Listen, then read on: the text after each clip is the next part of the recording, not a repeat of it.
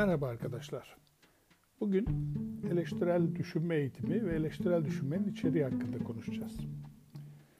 Neden eleştirel düşünme? Eleştirel düşünme ne işe yarar? Niye ihtiyacımız var? Ona göz gezdireceğiz. Eleştirel düşünme temel olarak sorunların gerçek nedenlerini anlama, sorunların temeline inme, karşılaştığımız bir problemle ilgili en anlamlı cevabı bulmaya yarar. Bu cevabı ararken karşılaşabileceğimiz manipülatif bilgilerden, kendi değerlerimizden kaynaklanan ön yargılardan kurtulmayı ve ihtiyacımız olan gerçek doğruya erişmemizi sağlar. Eleştirel düşünme metodoloji olarak bütün alternatiflerin ortaya çıkartılması ve olası bütün sonuçların değerlendirilmesi ve bu sayede en doğruya ulaşılmasını hedeflemektedir. Bir örnek vermek gerekirse hemen hepimizin yaşadığı, çağımızın sorunu diyebileceğimiz internetteki bilgi kirliliği. Kahve içmenin zararlarını araştırdığımızda görüyoruz ki birçok sitede 20'şer 30'ar adet madde niye kahve içilmemesi gerektiğini bize anlatmakta. Aynı şekilde kahve içmenin faydaları diye bir sorgulama yaptığımızda gene 20-30 belki 40 adet maddeyle kahve içmenin neden yararlı olduğunu görmekteyiz. Hatta işin komik tarafı bazı maddeler birbiriyle aynı. Dolayısıyla bu kadar karışık bilginin, bu kadar karmaşık bilginin içinde doğru yolu bulmayı nasıl sağlayacağız, nasıl öğreneceğiz? Günümüzde tartışılan çok önemli bir konu var örneğin. Otonom arabaların programlanması. Olası bir kaza durumunda nasıl hareket edecekleri.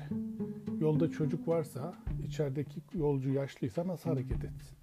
İçeridekiler daha genç yoldaki yaşlıysa nasıl hareket etsin? Adetler önemli mi? Bütün bunların cevabını aramakta günümüzde teknoloji. Eleştirel düşünme ve eleştirel düşünme teknikleri bu kadar kompleks sorunların da olduğu gibi birçok sorunda bize yardımcı olmayı hedefliyor. Tarihçesine bir kısaca bakarsak Sokrat 2500 yıl önce sorgulayıcı inceleme diye bu kavramı ortaya atmış. Daha sonra Platon, Aristo ve Yunan kuşkucular bununla devam etmiş. Orta Çağ'da, Rönesans'ta ve günümüzde e, bu konuyla ilgili birçok felsefeci görüş belirtmişler. Temel olarak niye eleştirel düşünmeye ihtiyacımız var dediğimizde önümüze konan yemeği sorgusuz sualsiz yememeyi öngörüyoruz. Daha basit bir anlatımla her önünüze çıkan bilgiyi, her önünüze çıkan yorumu, her önünüze çıkan değerlendirmeyi birkaç kere daha düşünüp değerlendirip öyle kabullenin diyoruz. Bir metodoloji önerirsek 5 aşamadan bahsediyoruz. Problemin belirlenmesi, yani karşımızdaki problem nedir? Sorunun net olarak ifade edilmesi. Sorunla ilgili verilerin toparlanması. Burada da oldukça titiz bir çalışma gerekiyor. Her türlü veriye ihtiyacımız var. Bu verilerin değerlendirilmesi ve tabii ki gereksizlerin ayıklanması üçüncü aşamamız. Bu aşamadan sonra takım mantıksal çerçevelere çözümün oturtulması geliyor. Bu mantıksal çerçeveler bütün bilgiye sahip, bütün değerlendirilmelerden geçmiş olan bilginin belli bir mantık çerçevesinde değerlendirilip sonuca ulaşılmasını içeriyor. Son aşamamızda bu değerlendirmelerden bir sonuç çıkarması ve tabii ki paylaşılması. Bunu yaparken kullanacağımız bir takım teknikler var. Einstein'ın çok güzel bir lafını hatırlatalım burada. Önemli olan soru sormak soru sormaktan vazgeçmemektir demiş Einstein.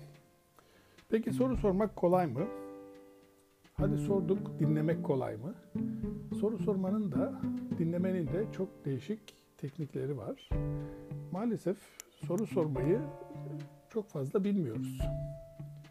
Yönlendirici sorular, ve eleştirel sorular, insanların savunma duvarlarını ortaya çıkartan sorular gerçek bilgiyi almamızı engelliyor. Hadi sorduk diyelim. Bir de işin dinleme boyutu var. gelen bilginin filtrelenmeden, ön yargılarımıza takılmadan ilgiyle ve kalpten dinlenmesi lazım ki bütün bilgiyi alabilelim ve değerlendirelim. Bu noktada kişisel değerlerimiz devreye giriyor. Hepimiz birbirimizden farklıyız. Her ne kadar toplumsal değerlerimiz olsa da bu değerlerin yorumlanması, kendi hayatımıza adapte olması elbette ki farklılıklar göstermekte. Bu farklı yorumlar ön yargılarımıza, bir takım otomatik düşüncelerin oluşmasına ve tabii ki paradigmalara yol açıyor. Paradigma ne demek? Hayata bakış açısı. Özellikle dikkat etmemiz gereken konular hiç düşünmeden otonom şekilde oluşturduğumuz fikirlerimiz, e, derinlemesine inmeden söylediğimiz cümlelerimiz geri planda bir sürü ön yargıyı, bir sürü değeri içermekte. Dolayısıyla öncelikle bunun farkına varmakla başlayacağız.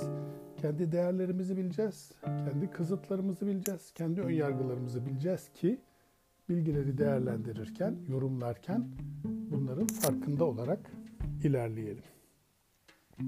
Bunu da yaptıktan sonra değerlendirdik, bilgileri aldık, toparladık. Karar verme aşaması geliyor. Karar vermede de hepimizin bildiği gibi farklılaştığımız bir nokta var. Kimimizin sağ beyni fazla çalışıyor, kimimizin sol beyni fazla çalışıyor. Sağ beyni fazla çalışan arkadaşlarımız daha duygusal, daha romantik, daha duygularıyla hareket eden insanlarken sol beyni fazla çalışan arkadaşlarımız daha rasyonel, daha rakamsal ve daha mantıksal bakıyorlar olaylara. Bunun doğrusu yanlışı yok. Kendimizin farkında olmak ve bu farkındalıklarımızın da değerlendirilerek sorunlara yaklaşmayı öğrenmemiz önemli. E, bu farkındalığın ardından gene kullanabileceğimiz bir araçta problem çözme teknikleri. Sorunu öğrendik, analiz ettik, veriyi toparladık, değerlendirmemizi yaptık. Kendimizin farkına vardık. Geldik karar vermeye. Karar vermek için de bir sürü metodoloji var. En yaygın kullanılanları balık kılçığı metodu, beyin fırtınası ve son dönemde çok e, kullandığımız beyin haritaları metodolojisi bize yardımcı olmaktadır. Bu teknikleri de kullanarak doğru kararları verdiğimiz sürece eleştirel düşünmeye olabildiğince yaklaşıyoruz demektir.